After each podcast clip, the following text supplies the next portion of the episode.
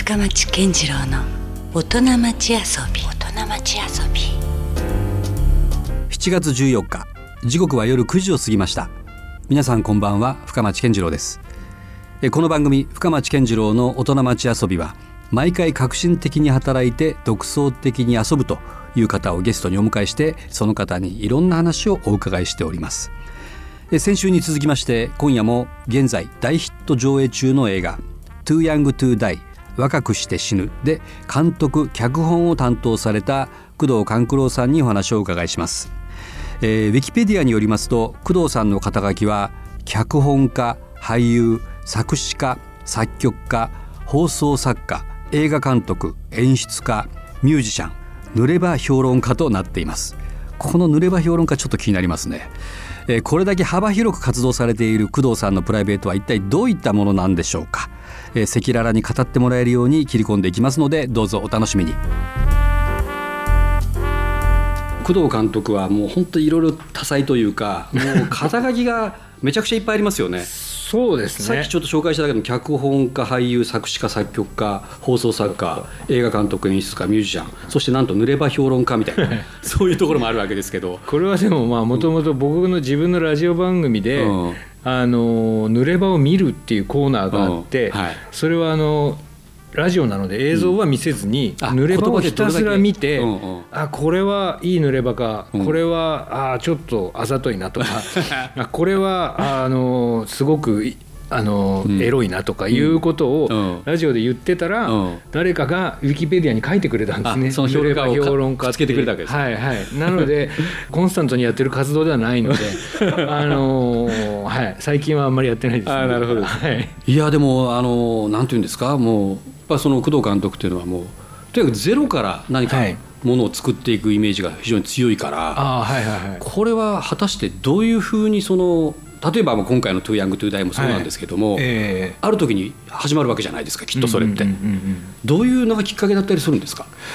ああ、でもね Too Young To Die はね、なんかね、うん、映画次何どんなの撮ろうかなって言った時に、まだ前作の中学生丸山ができてないかできたぐらいかの、はい、なんかこう作業中だったのか、その頃から実は始まったんですか。はい、なんかでなんかこう割とあれがすごくこう現実の世界と非現実の世界を行ったり来たりするような設定だったので、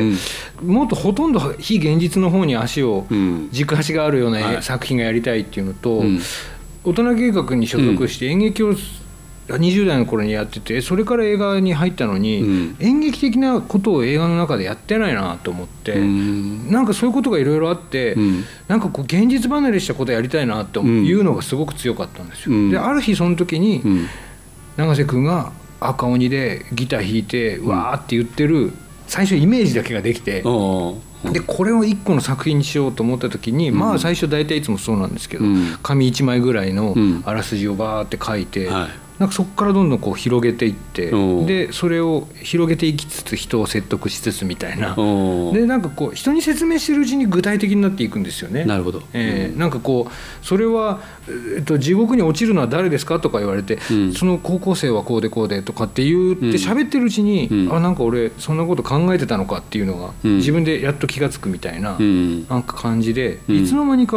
できてるっていう感じなんですよね、途中からは。なるほどね。はい、でもそれがまたこういろんなこう外的な要因も含め、またそうなんですよね。でまあその、うん、例えばその Too Young To Die の現場ににじゅうだいそこそこの若い助監督さんがいて、うん、その彼が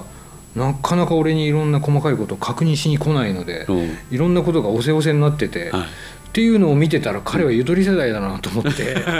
でこれはなんかなんだろう、俺こんなにイライラするのなんでイライラするんだろうと思って、そっからゆとりのドラマが生まれたりとか、なんかこうやっぱ連鎖していくというか、だからまあこの Too Young To Die がなかったら、もしかしたらゆとりなかったのかなとか。でもなんていうかこう、はい、普通そう一つの作品に関わってたら結構そこにこう没頭しがちなイメージがあるんですけど、はいはいはい、意外とそれとまた違う扉が開かれたりするわけですね、そういうところから。そうですね。なんかあとやっぱ現実逃避で、うん、やっぱこのToo Young To Dieをやってる時に、うん、もうちょっとこれのこと考えるのきついなって思った時に、うん、例えば再来年この時期何してるとかっていう話になった時に、うん、あ、じゃあこういうドラマ や, やってみたいですねとか、うん、割と 夢, 夢に近い形であの喋ったことが、うん、現実になっていったりとか、うん、それがにねんさんねんどんどん近づいてくるとまたそれがやりたくなくなっちゃって、うん、やりたくないっていうか面倒くさいなと思うと、うん、次のその次のことを考えると、うん、あなんかこれこれをやるためにその先のことをやるために今手前のこれはちょっと頑張っとこうみたいな、うん、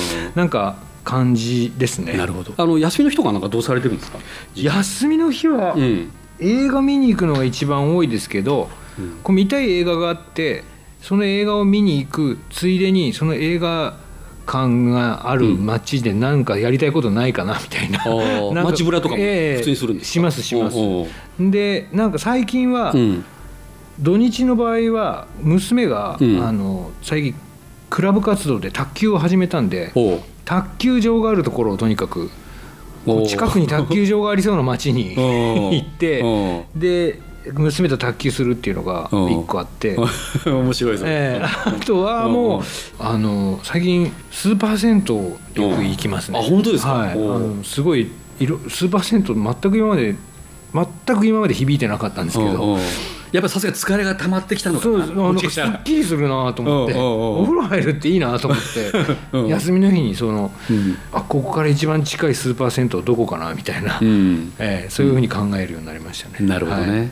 まあ、あの我々からするとその工藤監督とかいろんなこう出会える場所があるんですけど、はいまあ、その一つがねバンド活動されてるんですよね。あそうですね、はいはい、グループ魂がありますよね、はいはいでなんとこれがたまたまこうタイミングもいい感じなんですけど、ええまあ、私も非常に色濃く関わっているサンセットライブがありまして、はいはい、そこに今回初めてご出演いただける、はい、ということでね、はい、非常にそちらも楽しみにしてます、はいはいあのー、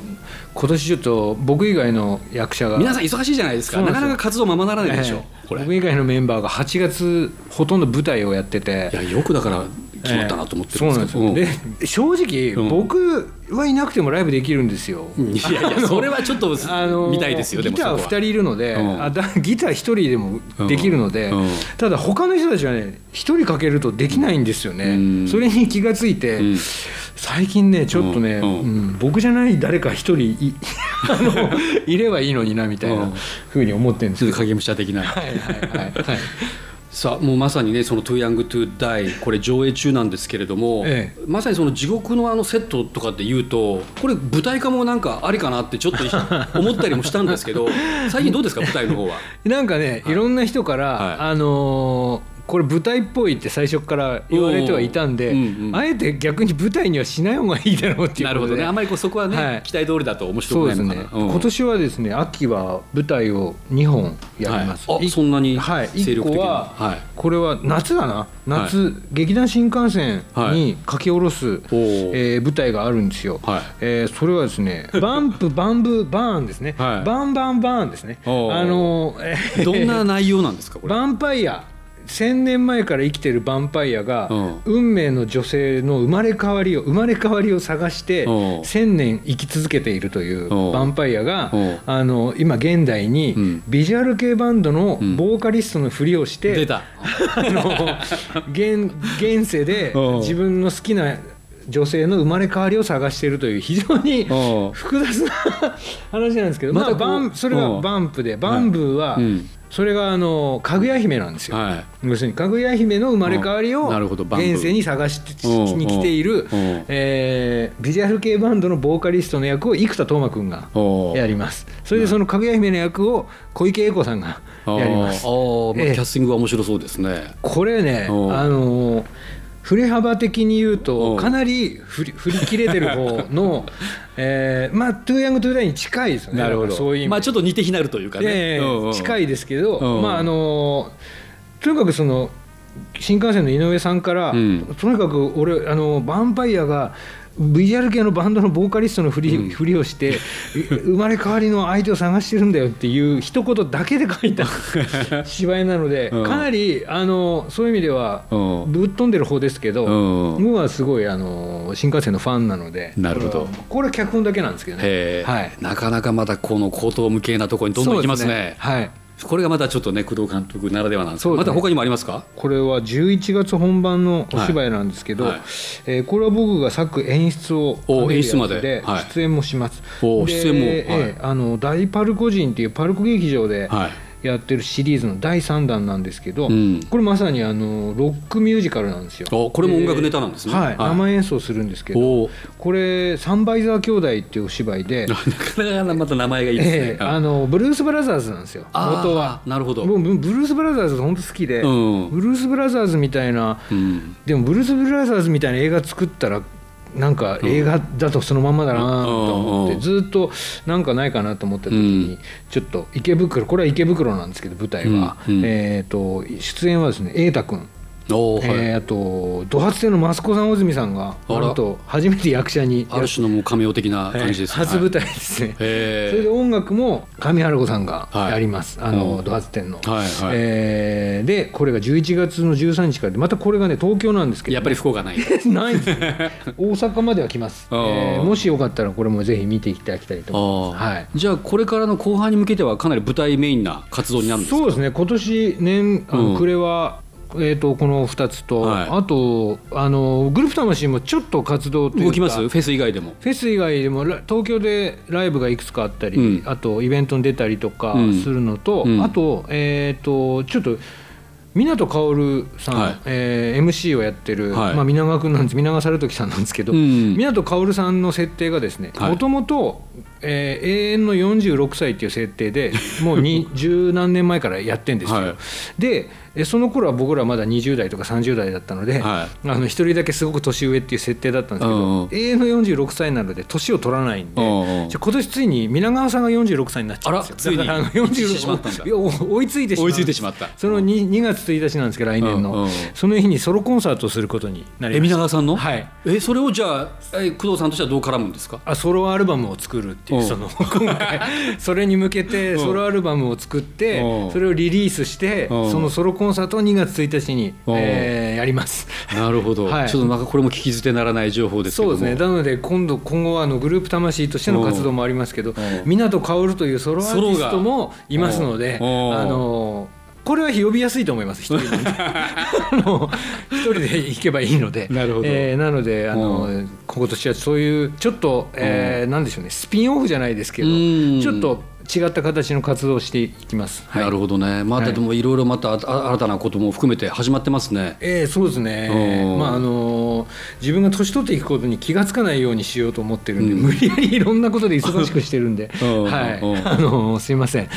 どうなんですか、でもそのなんかこう作風的にはどんどんやっぱ変わっていくもんですか、その年とともに。あいや作風は、うん、変わってしかるべきというか、うん、自分の興味が、はい、あの違うところに行くのはやっぱり年を取れば、はい、あのそうなっていくし、うん、この間もゆとりの水田監督と喋ったんですけど、はい、うん、今この年齢じゃなかったら、うん、あの人たちのことドラマにしようとは、まあ、思わないよな俺と思って、うん、やっぱりそれは自分と世代的な開きがあるから、うん、ちょっと興味がはいたわけで、うん、っていうふうにやっぱり今後変わっていくと思うんですよ、ね、それこそほら、えー、子育てとかも週刊誌とかでよくコラムで書かれてますけど、 あ, あ,、ね、はい、ああいうところとかもやっぱりなんかクリエイターとしてかなり、ね、そうですね、あのー、意識が変わってきたのかなと、えー、そうですね、うんうん、なんかやっぱりそこは父親っていう目線と子供っていう目線と両方あるから、うん、多分これからもどんどん変わっていくとは思うんですけど、うん、ただやっぱり核になってる自分の内側にある部分っていうのが変わらないから、うんうん、違うものをこうもらっても、はい、吐き出したものはやっぱり自分のものだなっていうのは、そうやっていくとこの先どんどん作品を作っていくと、より俺が何者なのかっていうのがはっきりしてくるのかなっていうか、なるほど、ね、はい、だから何を飲み込んでも工藤官九郎になっていくという色がついつくっていうのが、うん、やっぱり自分にとって自分でも分からなかったけど、うん、死ぬまでに分かるといいなとは思ってますね、うん、はい、なるほどね、えーさあということでね、公開中のもう本当お忙しいところに、はい、えー、先週から今週とに週にわたってゲストでお越しいただいた、えー、現在公開中の映画 Too Young To Die 若くして死ぬの監督と脚本を担当された工藤官九郎さんでしたけどもね、はい、えー、どうでしょう、これまたもういよいよね、だいぶこう上映後半戦に突入しているタイミングではあるんですけれども、うんうんうんうん、また改めてまだこうそこにたどり着けてないリスナーの皆さんにですね、はいはい、改めてこの映画の魅力とかを監督自らちょっとお伝えいただいてもよろしいでしょうか。はいはい、そうですね、あのー、多分もうこの映画公開されてだいぶ日も経ってますし、はい、星いくつとかっていうのも出てるんでしょうから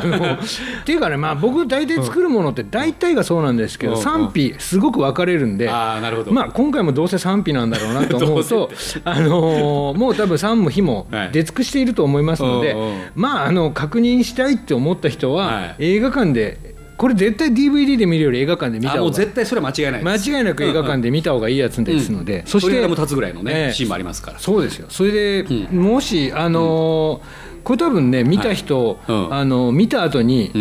喋、うん、ること少なくともいちじかんぐらいはあると思、うん、思いますので、うん、あのー、今ねそんなに喋ることない映画が多いですからね、うん、確かにね、そういう意味では、うん、えー、見終わった後にあの喋りたくなる映画です、うん、細かいところまでいろいろ話題にできそうな話はしますね、うん、はい、うん、なのであのーぜひ、うん、えー、Too Young To Die若くして死ぬ絶賛公開中です、見に行ってください。で合わせて、えー、くがつよっかのサンセットライブで、はい、まあ、グループ魂もね、よろしくお願いします。生の工藤官九郎さんにも出会えたりします、皆川さんにもね、はい、出会えたりします。そうですね、はい、こちらもぜひチェックしていただきたいと思います。ありがとうございます。さあ、ということで本当ありがとうございました。ありがとうございました。またあの引き続き何か機会がございましたらよろしくお願いします、はい、よろしくお願いします。深町健次郎の大人町遊び、今夜は現在公開中の映画 Too Young To Die若くして死ぬの監督工藤官九郎さんにお越しいただきました。工藤監督、えー、くがつにはグループ魂としてなんとサンセットライブにも初登場です。えー、どんな感じかな、盛り上がるでしょうね、えー、ぜひ生の工藤官九郎さんも、えー、ご覧ください。ということで今夜もお付き合いいただきましてありがとうございました。お相手は深町健次郎でした。それではまた来週。Love エフエム Podcast。 Love エフエム のホームページではポッドキャストを配信中。スマートフォンやオーディオプレイヤーを使えばいつでもどこでも Love エフエム が楽しめます。 ラブエフエムドットシーオードットジェーピー にアクセスしてくださいね。Love エフエム Podcast。